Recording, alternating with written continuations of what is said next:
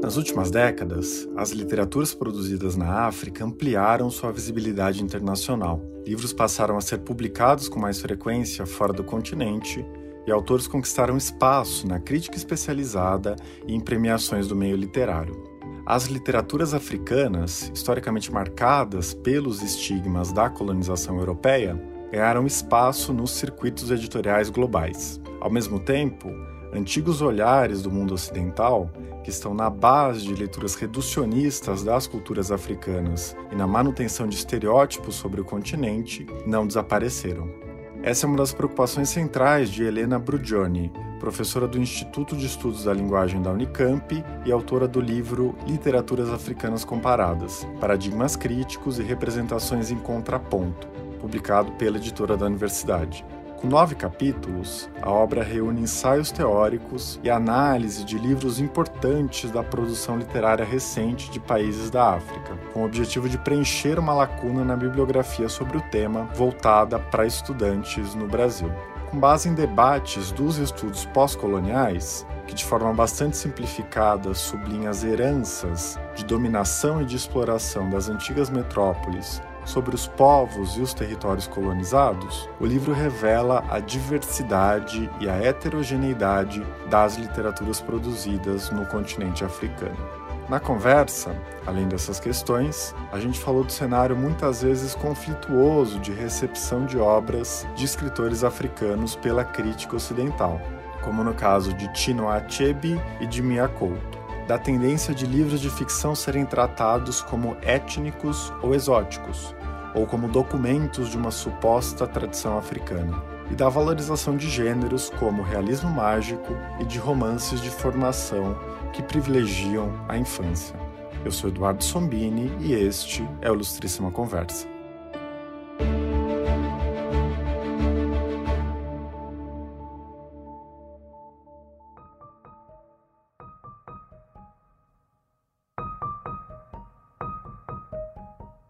Helena, obrigado pela sua participação. Na introdução do livro, você escreve que há uma escassez de obras voltadas para estudantes sobre literaturas africanas comparadas, já que é, essa é uma área de pesquisa recente no Brasil e em outros países. E o seu livro se propõe a ajudar a preencher essa lacuna. Para começar, você pode explicar para a gente como esse campo de estudo vem se desenvolvendo e como o seu livro se insere nesse debate? Ora bem, muito obrigada então, Eduardo, pela, pelo convite, pela sua primeira pergunta. É, realmente, o campo dos estudos eh, sobre literaturas africanas no Brasil é um campo bastante vasto e consolidado.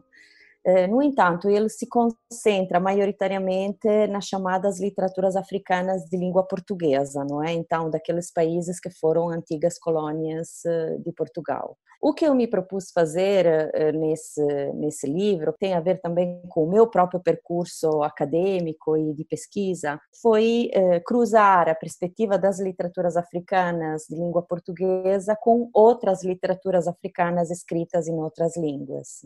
E isso também graças a um, a um estímulo, digamos, que a Unicamp me deu, não é? Com a abertura de um edital direcionado a livros para a graduação, não é? Livros que tenham como público-alvo eh, estudantes da graduação, e foi um pouco esse, esse estímulo que também me incentivou a sistematizar alguns trabalhos que eu tinha vindo a desenvolver eh, durante o meu percurso e que realmente se situam na área das literaturas africanas chamadas de comparadas, não é? No sentido que o ensaio propõe esse cruzamento entre um campo de estudo mais consolidado, como o campo das literaturas africanas de língua portuguesa, com autores e obras que são, porventura, um pouco menos estudadas eh, no campo acadêmico e também lidas não é, no campo editorial eh, no Brasil. Então, a necessidade é exatamente aquela de encarar a África como um continente muito vasto, muito diverso eh, e com uma heterogeneidade de escritas, de autorias e de estéticas uh, bastante significativa que uh, a pesquisa acadêmica também precisa reconhecer e encarar, não é? Então é um pouco nesse sentido que a minha, o meu trabalho começou e nesse caso específico por uma experiência pessoal, quando eu comecei a dar aulas de literaturas africanas na Unicamp em 2016, me apercebi realmente que existia um certo desajuste entre autores africanos de língua portuguesa, que já tinham obras teóricas sólidas eh, e bastante vastas, e outros autores que eu queria trazer para a sala de aula e que ao mesmo tempo não tinham uma bibliografia crítica muito acessível para um público da graduação, ou seja, uma bibliografia crítica que às vezes não existia em língua portuguesa. Então, digamos que nesse sentido existe uma certa escassez eh, de recursos que são recursos fundamentais quando queremos levar um autor ou uma problemática teórica ou, enfim, uma obra literária uh, na sala de aula para alunos da graduação. É, certo. E ao longo do livro você realiza várias aproximações, né? Às vezes a partir de discussões teóricas, é, muito relacionadas aos estudos pós-coloniais, às vezes por meio da análise de obras literárias específicas, é, com a ideia de enfatizar a persistência de lógicas coloniais na forma como a produção literária do continente africano circula no resto do mundo. É, você vai compondo uma narrativa que mostra é, que isso está diretamente relacionado ao funcionamento do mercado editorial, do interesse das universidades por essa produção da crítica especializada. Você pode dizer como você enxerga esse fenômeno, como você construiu esse argumento ao longo do livro? É, essa é uma das, das questões mais centrais, não é, naquilo, naquilo que poderíamos definir de estudos literários eh, sobre a África, não é? E isso, na minha perspectiva, começou uh, quando eu comecei a, fazer o meu doutorado, não é? Eu estudei no meu doutorado um escritor muito famoso e muito trabalhado a nível acadêmico, a nível de público no geral, que é o Miyakoto, eh, e me deparei imediatamente com um campo de estudo eh, muito construído eh, em volta de uma proximidade linguística, ou seja, uma articulação entre Portugal, Moçambique, Brasil, tudo isso muito alicerçado numa ideia de identidade linguística, não é? E essa questão, por si só, corresponde, no meu entender, àquilo que poderíamos chamar de uma certa colonialidade do saber, ou seja, o fato de que a África é estudada de acordo com eh, uma suposta proximidade com as antigas metrópoles imperiais, não é? Nesse caso específico, os países que falam português. Isso, claro, é, é, um, é, é algo que tem historicamente a sua evolução e nasce em momento específico e que pode ter grandes vantagens para estudar, por exemplo, aquilo que chamamos de literatura colonial, de relações no bojo da colonização mas que ao mesmo tempo revela algum limite, algum, algum problema, não é? A África não pode só ser enquadrada a partir daquelas que são as línguas eurófonas ou europeias que nela se falam. E nesse sentido, a ideia de cruzar uh, uma abordagem que sim valoriza a questão das literaturas africanas de língua portuguesa, mas que ao mesmo tempo as cruza com outras línguas e linguagens, uh, me pareceu uma forma uh, de, para usar um chavão dos tempos que vivemos, descolonizar um pouco o cânone literário, ou seja, observarmos como na verdade o diálogo que pode existir, o contraponto que pode pode existir entre os autores que escrevem em línguas diversas e que se situam em geografias diversas dentro do continente africano, pode ser extremamente enriquecedor para se pensar algumas das questões principais uh, com quem as literaturas contemporâneas não é do continente africano me parece que estejam lidando. Então nesse sentido sim a, a, dimensão comparatista no meu entender entra como uma necessidade de descolonizar de um certo modo uh, as cartografias através das quais as literaturas africanas têm sido estudadas. E é aqui que a questão dos uh, estudos pós-coloniais tem um papel uh, bastante uh, importante bastante crucial, não é? A teorização pós-colonial surge nos seus primórdios exatamente nesse sentido, para mostrar as relações ainda coloniais que as antigas metrópoles imperiais conservavam com os territórios ultramarinos, até no momento em que o imperialismo e o colonialismo tinha formalmente acabado, não é? Então, o meu diálogo aqui com todo todo um conjunto de teorizações que se escrevem naquilo que chamamos de teoria pós-colonial tem exatamente a ver com isso. E falando em cânone, né, é, você aponta que a crítica literária constituiu ao longo das últimas décadas é uma espécie de cânone pós-colonial. Né, à primeira vista, um avanço importante na situação é, de marginalização dos autores de países periféricos. Mas você também aponta que esse processo não aconteceu sem que essas literaturas africanas sofressem é, muitas vezes com o reducionismo dos seus significados e fossem estereotipadas. E um dos exemplos mais interessantes do livro diz respeito à valorização do realismo mágico, um gênero que se distancia das narrativas realistas é, do cânone europeu hegemônico. É, você pode explicar melhor a formação desse cânone pós-colonial é, e que tipo de conflito se criou nesse processo? Esse fenômeno é algo que eh, podemos observar de uma forma bastante clara, evidente, talvez eh, em outras geografias que não o Brasil, não é? Tanto é que os exemplos que eu vou trazendo são mais de contextos de língua inglesa ou de língua francesa, não é? Em que eh, a teorização pós-colonial se afirmou e se consolidou mais cedo, não é? E também entrou numa crise mais cedo. Então, os fenômenos e as dinâmicas de institucionalização desse campo do saber eh, obedeceram a lógicas um pouco diferentes comparativamente com o Brasil ou, ou Portugal, até, não é? é? Mas que são elas as responsáveis de ter trazido para o mundo acadêmico, não é? A universidade, que é um mundo profundamente legitimador no que diz respeito a uma obra literária ou a um autor, obras de literaturas e de autores que se situavam fora de um certo cânone europeu ou ocidental eurocêntrico, não é? Com todas as limitações que essas designações podem ter. Então, vozes que podem ser definidas de vozes da diáspora, do exílio, ou de lugares que habitualmente eram encarados como chamado terceiro mundo, não é? Ou seja, lugares geográficos não imediatamente associados à produção literária, à literatura, ao romance, etc. Então, esse fenômeno é um fenômeno importantíssimo, não é?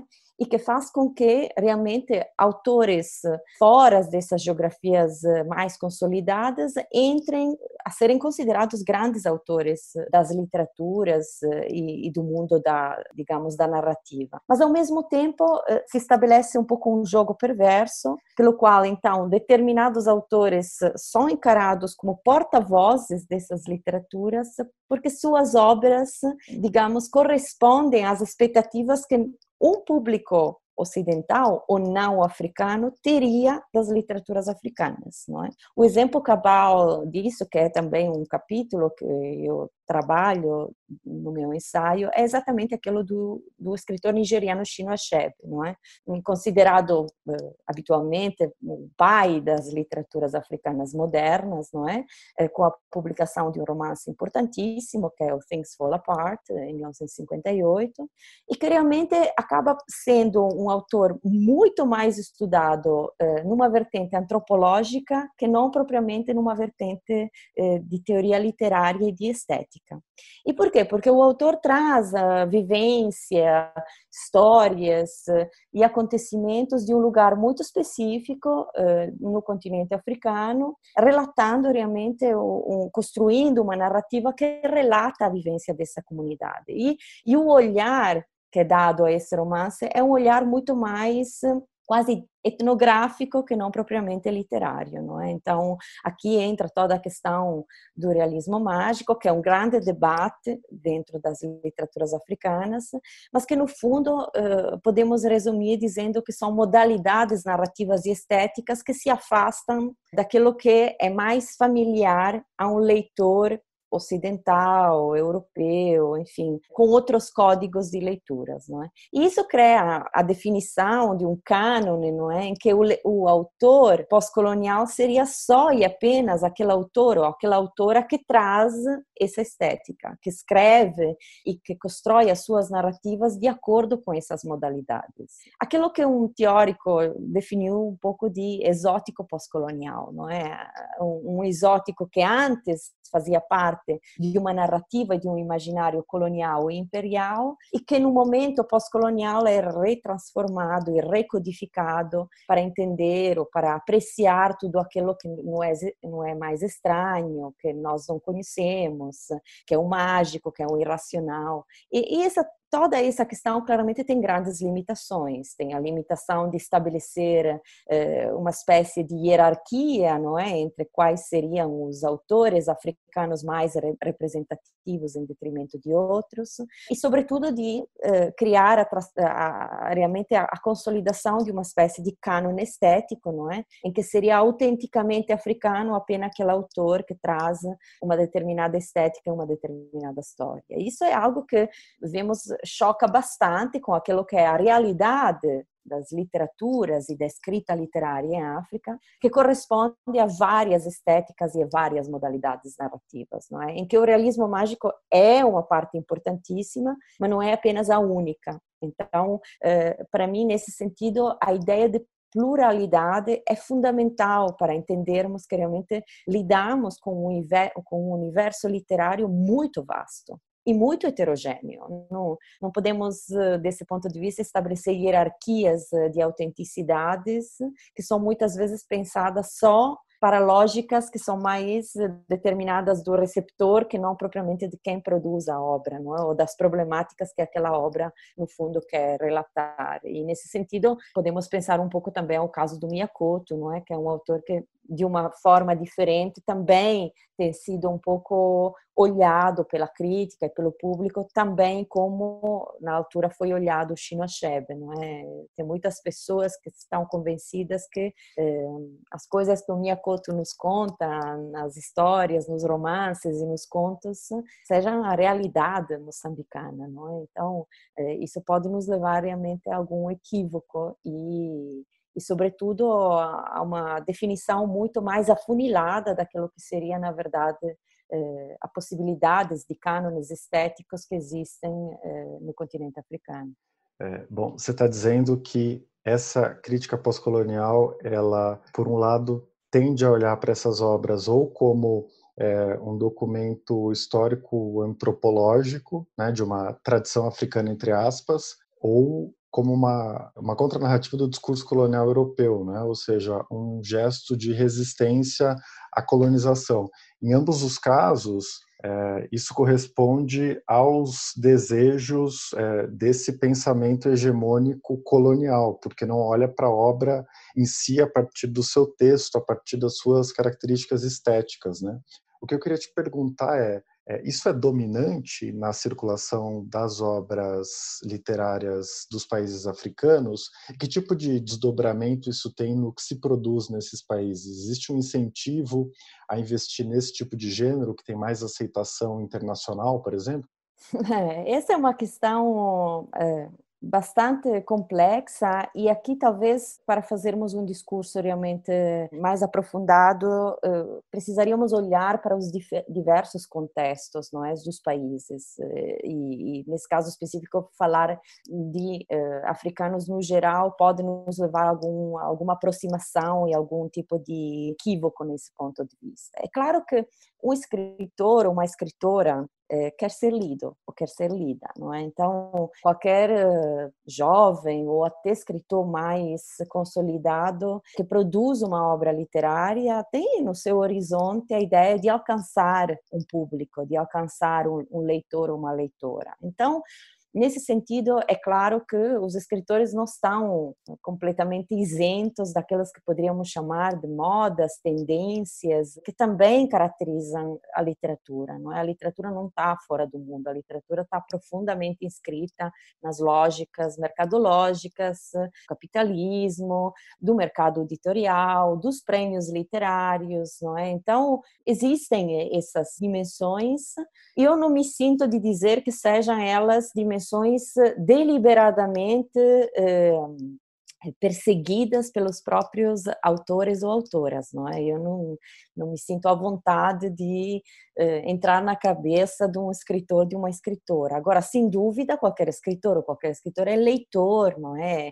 E, e, e vive também no contexto material, político e cultural em que se escreve. Então, nesse sentido, uh, acredito que seja muito mais, às vezes, a crítica e a instituição literária, eh, entendida num sentido muito lato, eu coloco na instituição literária as editoras, eh, as políticas de divulgação das obras, as linhas editoriais de das próprias editoras, as coleções, eh, coisas desse gênero, bem como eh, a crítica literária, o fato que se coloquem ou não determinadas obras em programas eh, universitários ou em programas de ensino e por aí fora. Né? Então, uma questão que tem muito mais a ver com aquilo que poderíamos chamar de circuitos de legitimação de uma obra, que não propriamente eh, da vontade do autor ou da autora de escrever de acordo com um determinado estilo ou com uma determinada estética. E nesse caso específico, os estudos pós-coloniais, quando se afirmam, por exemplo, nas universidades norte-americanas ou britânicas, não é, nos anos 90, etc., eles eh, têm um contributo substantivo em trazer, escolher cânones, não é? Escolher qual autor eh, é mais trabalhado e qual autor fica mais à margem, qual autora eh, eu ensino nas minhas aulas ou traduzo para outra para outra língua o publico e qual não. Então, nesse caso específico, acho que a gente precisa sim ter uma vigilância, não é, e uma observação também daquilo que são os vários fenômenos que, que mudam também uh, ao longo dos anos, não é? Eu acho que agora, por exemplo, nós temos acessíveis uh, nas várias editoras nacionais dos vários países africanos, bem como no exterior, um leque de escolha muito maior. Nós conseguimos alcançar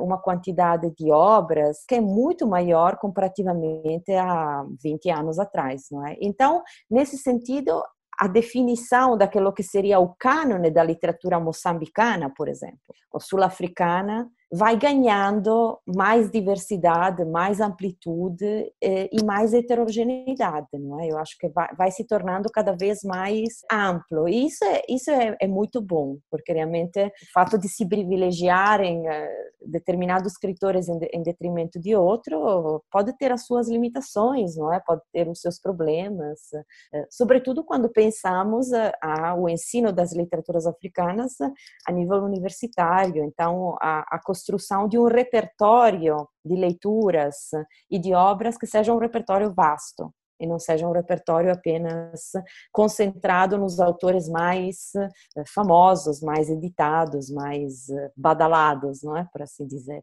Uhum. Bom, falando em autor badalado, eu queria recuperar é, isso que você disse antes sobre o Miyakoto, né?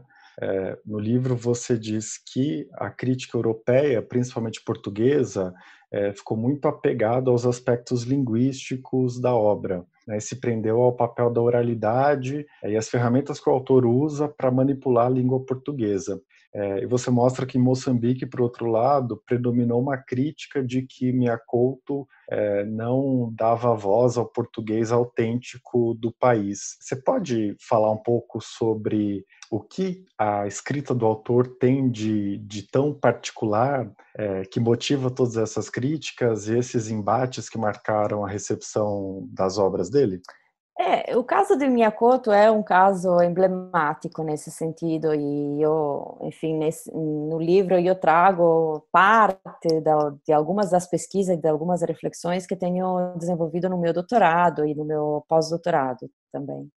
É, sem dúvida, o Miyakoto é um escritor com uma capacidade de imaginação linguística e de agilidade linguística, eu utilizei bastante essa, essa definição, é, enorme. É um, é um, realmente é um, um escritor em que a palavra é algo muito plástico, não é algo maleável e que tem que ir de encontro à imaginação, ao pensamento, etc. Então, nesse sentido, é uma característica, digamos, da estética do Miyakoto, embora hoje esse aspecto da obra do Miyakoto seja um aspecto muito menos preponderante que nas primeiras obras do Miyakoto, ou seja, o próprio escritor teve dentro da sua obra, que já é uma obra grande, uma obra vasta, uma mudança, uma transformação, não é? Ele próprio afirma em várias entrevistas que chegou a um ponto que começou ele próprio a ficar cansado, não é, com esse trabalho eh, de manipulação, essa artesanalidade que ele eh, faz nas suas na sua escrita, mas é no fundo eh, algo que tem muito a ver com o labor literário do, do escritor. Ou seja, o que eu eh, me preocupo de esclarecer é que existe ali um terceiro espaço, que não é a reprodução mimética de como se fala ou de como se escreve em Moçambique, e que ao mesmo tempo não é uma invenção completamente, não é surrealista de uma língua, mas existe a possibilidade de vermos ali uma realmente um terceiro espaço que é o espaço da criatividade literária e que mostra uma potencialidade linguística, uma agilidade linguística que media com esses mundos todos, o mundo da fala, o mundo do português de Moçambique, o mundo do português do Brasil, existem muitos estudos sobre essa dimensão linguística transnacional uh, entre Moçambique, Brasil e Portugal, não é, sobre a obra de Miyakoto. Então é um trabalho maior, é um trabalho que acontece na língua, sim, mas que convoca dimensões maiores, não é? E que todas elas são colocadas em jogo. Então, uh, a problemática de se dizer, ah, Miyakoto escreve como se fala em Moçambique, é, em primeiro lugar, desconhecer uh, a realidade da língua portuguesa em Moçambique. O português em Moçambique é, para muitas pessoas, uma língua segunda, uma língua estrangeira, não é? O trabalho que o Miyakoto faz com essa língua é trabalho de um profundo conhecedor da língua portuguesa. Então, eh, esse tipo de aproximações ou esse tipo de, de, de leituras muito imediatas, a meu ver, não, não favorecem nem a criatividade literária do Miyakoto, nem a situação linguística em Moçambique, que é uma situação muito complexa, que tem a ver com também políticas nacionais, enfim, eh, com o desenvolvimento eh, da língua como, digamos, idioma nacional, idioma oficial, etc. Então, o caso do Miyakoto é um caso emblemático, mas não é o único. Existe sempre essa, eh, no caso dos escritores africanos, essa vontade, não é, de mostrar como um escritor africano que decide escolher numa determinada língua também serve para enaltecer a língua que é, no caso de África, muitas vezes uma língua de uma antiga metrópole colonial, não é? é porque sabemos que, é, para além das línguas nacionais, se falam também muitas línguas de matriz de origem europeia no continente africano. Então, nesse sentido,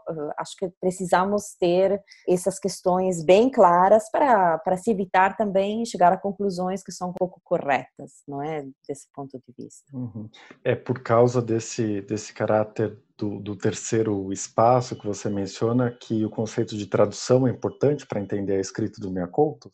Sim, eu acho que essa noção de tradução não apenas eh, é um, conceito que eu uso bem eh, mais plástico do que uma questão apenas linguística, não é? Eu falo de tradução em um sentido cultural, num sentido de criação de uma outra língua, de uma outra linguagem, enfim, existem ali várias, eh, vários aspectos que concorrem uh, a essa dinâmica. E o que me parece é que a, a, a língua de Miyakoto é realmente uma língua traduzida ela tem um repertório ali que é muito diverso, muito heterogêneo, não é? E existem realmente dinâmicas que, sobretudo nos contos, eu penso que é, é talvez o gênero da obra do Miyakoto em, em, que essa manipulação linguística se torna mais mais presente, não é? Mais uh, intensa até diria, porque tem crônicas e contos do Mia em que realmente esse jogo é feito o tempo todo, não é? Então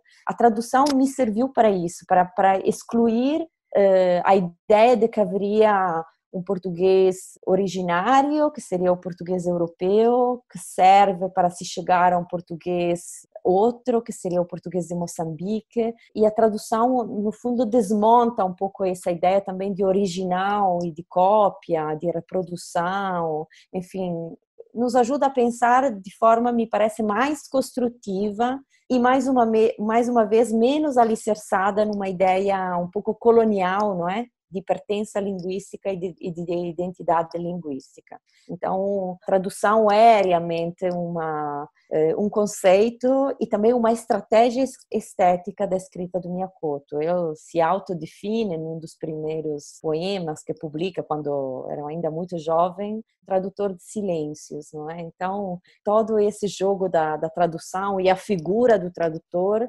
são profundamente centrais em toda a obra dele, assim, do, desde o começo, não é, dos primeiros eh, textos que ele vai escrevendo até eh, até as últimas obras mais recentes. Então, sim, eu gosto de pensar essa questão a partir do conceito de tradução. Né? Eu queria tratar agora de uma das passagens que me pareceu mais impactantes do livro, né, que você recupera é uma campanha internacional de sensibilização nas redes sociais para o resgate é, de meninas sequestradas na Nigéria pelo Boko Haram. É, e essa campanha usou imagens de garotas da Guiné-Bissau é, que nada tinham a ver com esse episódio. É, e a partir daí você constrói um argumento é, sobre os estereótipos de matriz colonial é, que vão negar, de alguma maneira, né, a individualidade dos sujeitos negros. É, você pode contar essa história, explicar é, o que, que ela significa? Assim, quando eu comecei a trabalhar nesse nesse texto, não é? Eh, na verdade, a minha intenção inicial era realmente trabalhar a questão da, da literatura e da infância. E é muito engraçado como é que a gente tem uma ideia, não é? E depois vai parar, às vezes, em lugares inesperados. Eh, o que é realmente um dos aspectos mais uh, interessantes e desafiadores da, da pesquisa, da, da, da, reflexão intelectual, do trabalho crítico. Por razões pessoais, não é? Eu sou casada com um fotógrafo profissional de fotografia fotografia documental, então, eh, digamos que tenho muitos contatos com acontecimentos, tem a ver com a fotografia contemporânea eh, e, eh, obviamente, sempre há, um, da, da, por parte do meu marido, uma atenção em me enviar trabalhos feitos sobre a África, não é? Até porque a questão do continente africano na fotografia documental contemporânea é um tópico de pesquisa que me tem interessado e sobre o qual continuo trabalhando.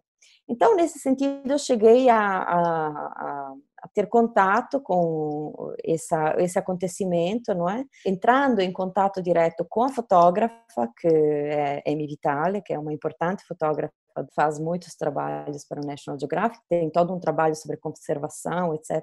Enfim, e, e por via da fotografia, realmente do debate sobre fotografia contemporânea, eh, descobri o acontecimento e me pareceu uma, um contraponto muito interessante para se pensar as limitações, não é, de eh, personagens e sujeitos que são sujeitos eh, que muito raramente têm uma agência direta uh, em determinados contextos. Qual é o caso das crianças, não é? Para além disso, surge a questão da criança associada ao continente africano, é? que faz parte de um dos estereótipos coloniais mais badalados e mais uh, utilizados na, na história da imagem, não é? Enfim, temos uh, várias iconografias, entre essas iconografias coloniais tem sempre a questão da, das crianças eh, em África.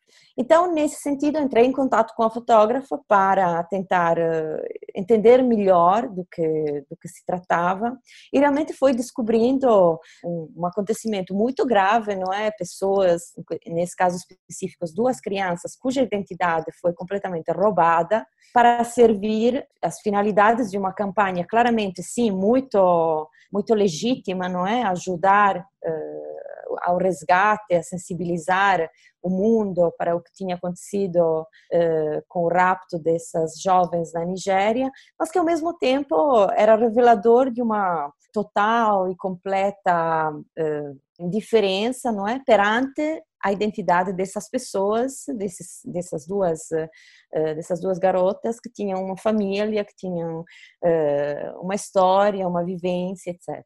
É? Então tem, tem sido uma pesquisa que, me, que eu lembro ter feito com muito prazer e muito gosto e de perceber realmente como às vezes até com as melhores intenções acabamos per por reproduzir dinâmicas, lógicas e ações que são muito graves e que eh, relega mais uma vez determinados sujeitos, nesse caso sujeitos crianças, eh, meninas negras de contextos africanos muito específicos, nesse caso são duas crianças guineenses, não é? Que foram completamente desapropriadas das suas imagens, das suas vivências e da, e da possibilidade de dizer não, eu não quero. Não é? Então, é, nesse sentido, quando é, depois o texto foi evoluindo sobre a questão do agenciamento, não é, de como é, quais são as limitações de se contar a infância de alguém, sobretudo num contexto como aquele uh, africano, me pareceu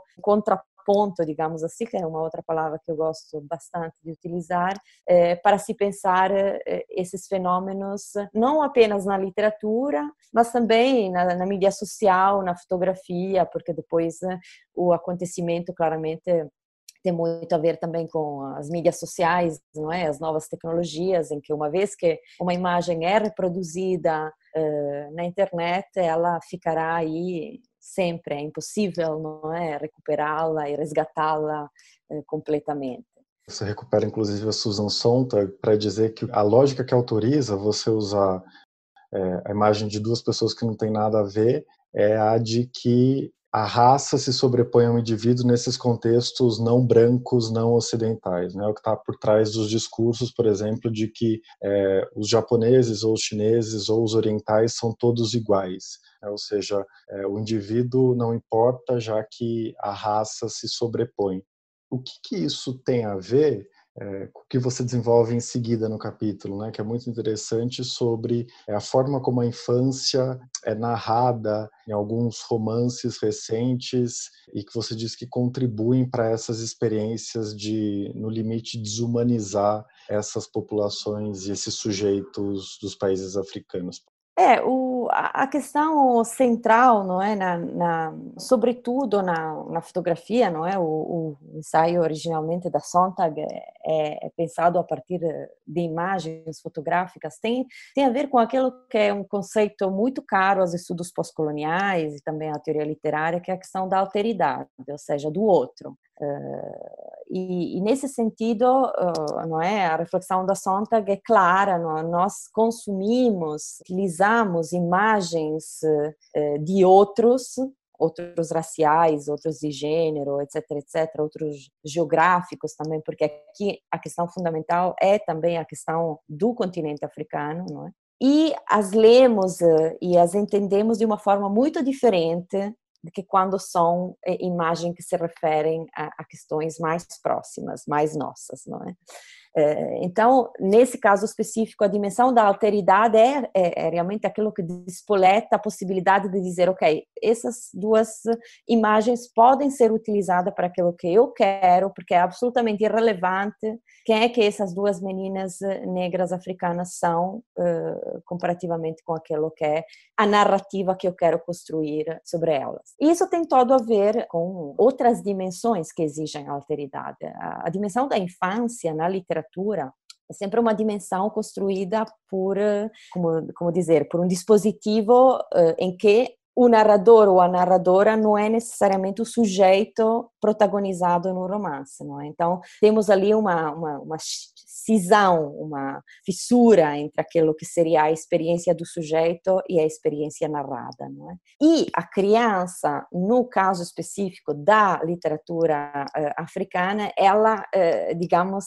desempenha um papel uh, fundamental porque ela é um, é um, é um é uma iconografia eh, profundamente simbólica, não é, daqueles que seriam as nações pós-coloniais, mas também o olhar sobre o continente, o olhar sobre um determinado contexto, não é? Então, eh, a ponte nesse sentido se estabelece eh, realmente em torno daquilo que é a, a, a possibilidade de agenciamento, que é um agenciamento eh, que pelo sujeito em primeira pessoa é, se torna quase quase impossível, não é? Uma, eu costumo nas minhas aulas, no primeiro dia de aula, costumo sempre mostrar umas, um conjunto de imagens aos, aos meus estudantes e coloco ali imagens, não sei, de vários autores contemporâneos africanos uh, ou europeus, não é? E a iconografia que uh, se tem sobre o continente tem muito a ver com a ideia que nós temos sobre um determinado contexto, não é? As imagens que habitualmente são escolhidas como africanas são claramente sempre aquelas de savanas, animais exóticos, nunca são aeroportos, nunca são shopping, nunca são pessoas empoderadas, fazendo a sua vida, não é? Então, acho que a, a uma certa literatura contemporânea que escolhe como protagonistas também crianças. Eh, eu levo ali o caso da Violet Bulawayo, não é? Precisamos de novos nomes, que é um romance que eu própria ensino na sala de aula e que é um romance importante eh, de uma jovem escritora zimbabuiana, mas que ao mesmo tempo utiliza essas estratégias de eh, exotização e de um pouco reducionistas, se quisermos, daquelas que são as personagens do seu romance, que são todas todas crianças, não é? São um grupo de crianças que vivem uh, naquilo que no Brasil se chamaria de uma favela, não é? Numa uh, num bairro pobre, uh, no lugar imaginário do, do Zimbábue. Então, nesse sentido, a ideia é exatamente exatamente essa, aquela de, de se mostrar como alguns discursos podem ser perigosos ou podem ter entendimentos muito perigosos que no fundo corresponde a um imaginário ainda muito colonial dessa, dessas, desse sujeito. Bom, para a gente se encaminhar para o final, eu queria falar de um capítulo que me pareceu belíssimo no livro sobre é, os estudos sobre o Oceano Índico. Você recupera autores que dizem que o Índico é marginalizado na historiografia ocidental por ter sido navegado principalmente por povos dos seus litorais e não por europeus, é, pode ser visto como uma arena de relações transnacionais, né, é, que se tornou fundamental na formação das culturas da África Oriental. Eu queria que você comentasse a importância do Índico é, nas literaturas africanas que você analisa, é, em algumas obras específicas que você traz no livro também. Ah, o trabalho sobre as literaturas do Oceano Índico é, é um trabalho que eu comecei quando ainda estava trabalhando em Portugal, não é, que estava fazendo o meu pós-doutorado e, e, realmente hum, tem a ver com a, uh, esse movimento que é um pouco a minha obsessão, não é, de se pensar relações uh, entre autores, entre estéticas que vão para além uh, da, das relações meramente nacionais, não é, daquilo que poderíamos chamar de um certo nacionalismo literário, não é? Então, de se pensar outras formas de diálogo, de de trânsitos, de viagens de ideias, não é? As literaturas do Oceano Índico são realmente literaturas, uh, aliás, é uma categoria muito mais consolidadas, digamos, no campo de estudo de língua francesa, de língua inglesa, enfim, uh, no mundo de língua portuguesa, e aqui coloco todos os vários países, não é? Quando se fala de Oceano Índico se fala habitualmente da, de uma questão histórica relacionada com Goa, não é? Das relações, por exemplo, entre Moçambique eh, e Timor-Leste, mas não é uma categoria de análise muito consolidada. Ela tem vindo a consolidar graças a projetos eh, de pesquisas que têm sido desenvolvidos em Portugal, em Moçambique, na África do Sul, e que no fundo tem no seu objetivo aquilo de se pensar como escritas do continente africano, que pode ir desde o Djibouti até a África do Sul, não é? Eh, no caso específico da costa oriental de África, eh, dialogam entre si e estabelecem diálogos que vão eh, para além do continente. O trabalho começa estimulado, muito estimulado pela, por algumas, alguns autores moçambicanos, que são os primeiros com que eu comecei a trabalhar essa perspectiva, não é? Sem dúvida, a poesia moçambicana, que tem eh, uma relação muito forte com o Oceano Índico, poetas como eh, Eduardo White, eh, Luiz Carlos Patraquim, eh, enfim, uma série de poetas de várias gerações, não é? Entre gerações mais velhas e mais novas. E depois, com a chegada de um escritor escritor um pouco mais tardio, não é, da literatura moçambicana, que é o João Paulo Borges Coelho que é um escritor contemporâneo, historiador, não é, professor catedrático de história na Universidade Eduardo Mondlane em Maputo e que em sua obra tem realmente trabalhado essa dimensão do mar eh, numa perspectiva muito peculiar e muito específica para se repensar todo um conjunto de acontecimentos e lugares eh, de Moçambique e para se olhar Moçambique também a partir do mar, não é? Então, foi realmente, inclusive graças a umas conversas com ele diretamente, uma pessoa amiga, com que eu troco bastante minhas ideias, que ele começou a me falar dessa questão do índico e eu a partir daí comecei a realmente a me interessar e a pesquisar também em diálogo com outro professor uh, moçambicano que é o professor Francisco Noa que nesse momento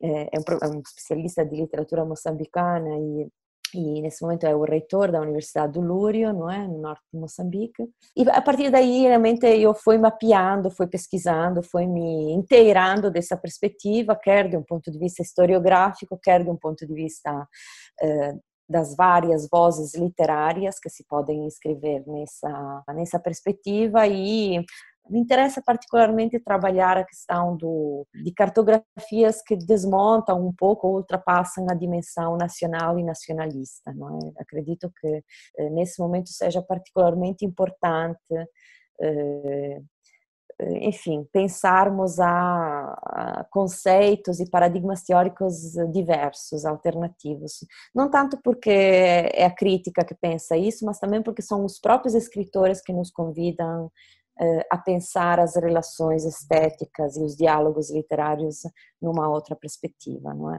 Então, o Índico já foi e ainda será uma das minhas obsessões, para além de ser um lugar maravilhoso é?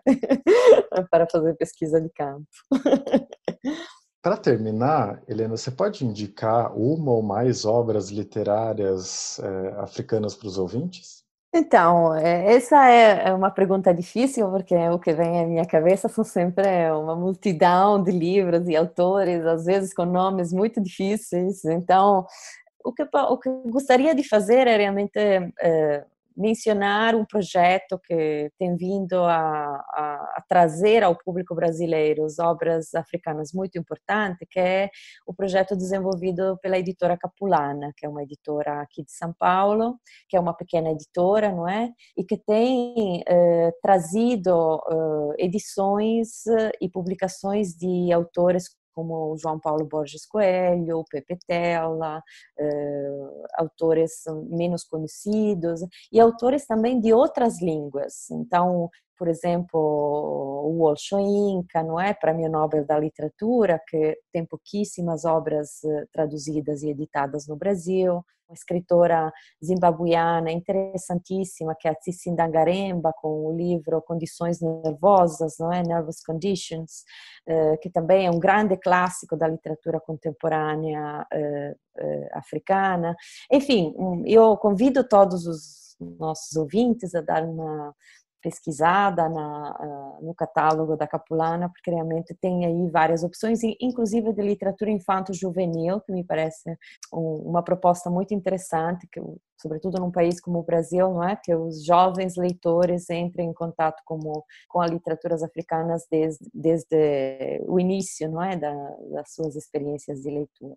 E depois, sem dúvida, o Brasil oferece muitas, eh, muitas publicações eh, de autores que são mais uma vez, autores importantíssimos. Menciono apenas alguns prêmios Nobel da literatura eh, que a África teve, porque muitas pessoas ignoram esse, essa questão, não é? Quase toda a obra do John Maxwell Coetzee, um escritor sul-africano que ganhou o prêmio Nobel, uh, Doris Lessing, Nadine Gordimer, uh, Unagib Mahfouz, um dos primeiros escritores africanos a ganhar o prêmio Nobel escritora do, do Egito, uh, e infelizmente, mais uma vez, o Osho Inca, infelizmente, acho que tem apenas uma obra já esgotadíssima uh, no Brasil, uh, traduzida, um grande dra dramaturgo contemporâneo que não tem obra editada e traduzida em português, mas que vale, sem dúvida, muito a pena ler. E, por fim, os jovens autores, inclusive dos países de língua portuguesa, não é? que às vezes pode ser mais fácil, não é? Quer Angola, quer Moçambique, mas também a Guiné-Bissau tem um autor como Abdoulaye Sila, que é um autor eh, realmente importantíssimo e com uma obra muito interessante. Enfim, se você não me parar, Eduardo, eu não, não termino nunca. Mas enfim, leiam, leiam literaturas africanas eh, contemporâneas, que tem muita coisa. Indicações boas não faltam, né?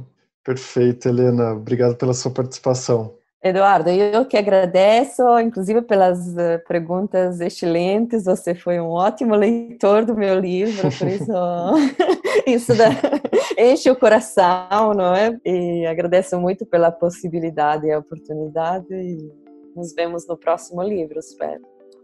Com certeza. Obrigado. Muito obrigada. Este foi Ilustríssima Conversa. Você encontra todas as indicações da Helena na descrição do episódio e na página do podcast no site da Ilustríssima. Eu sou Eduardo Sombini e a edição de som é de Natália Silva. Até a próxima!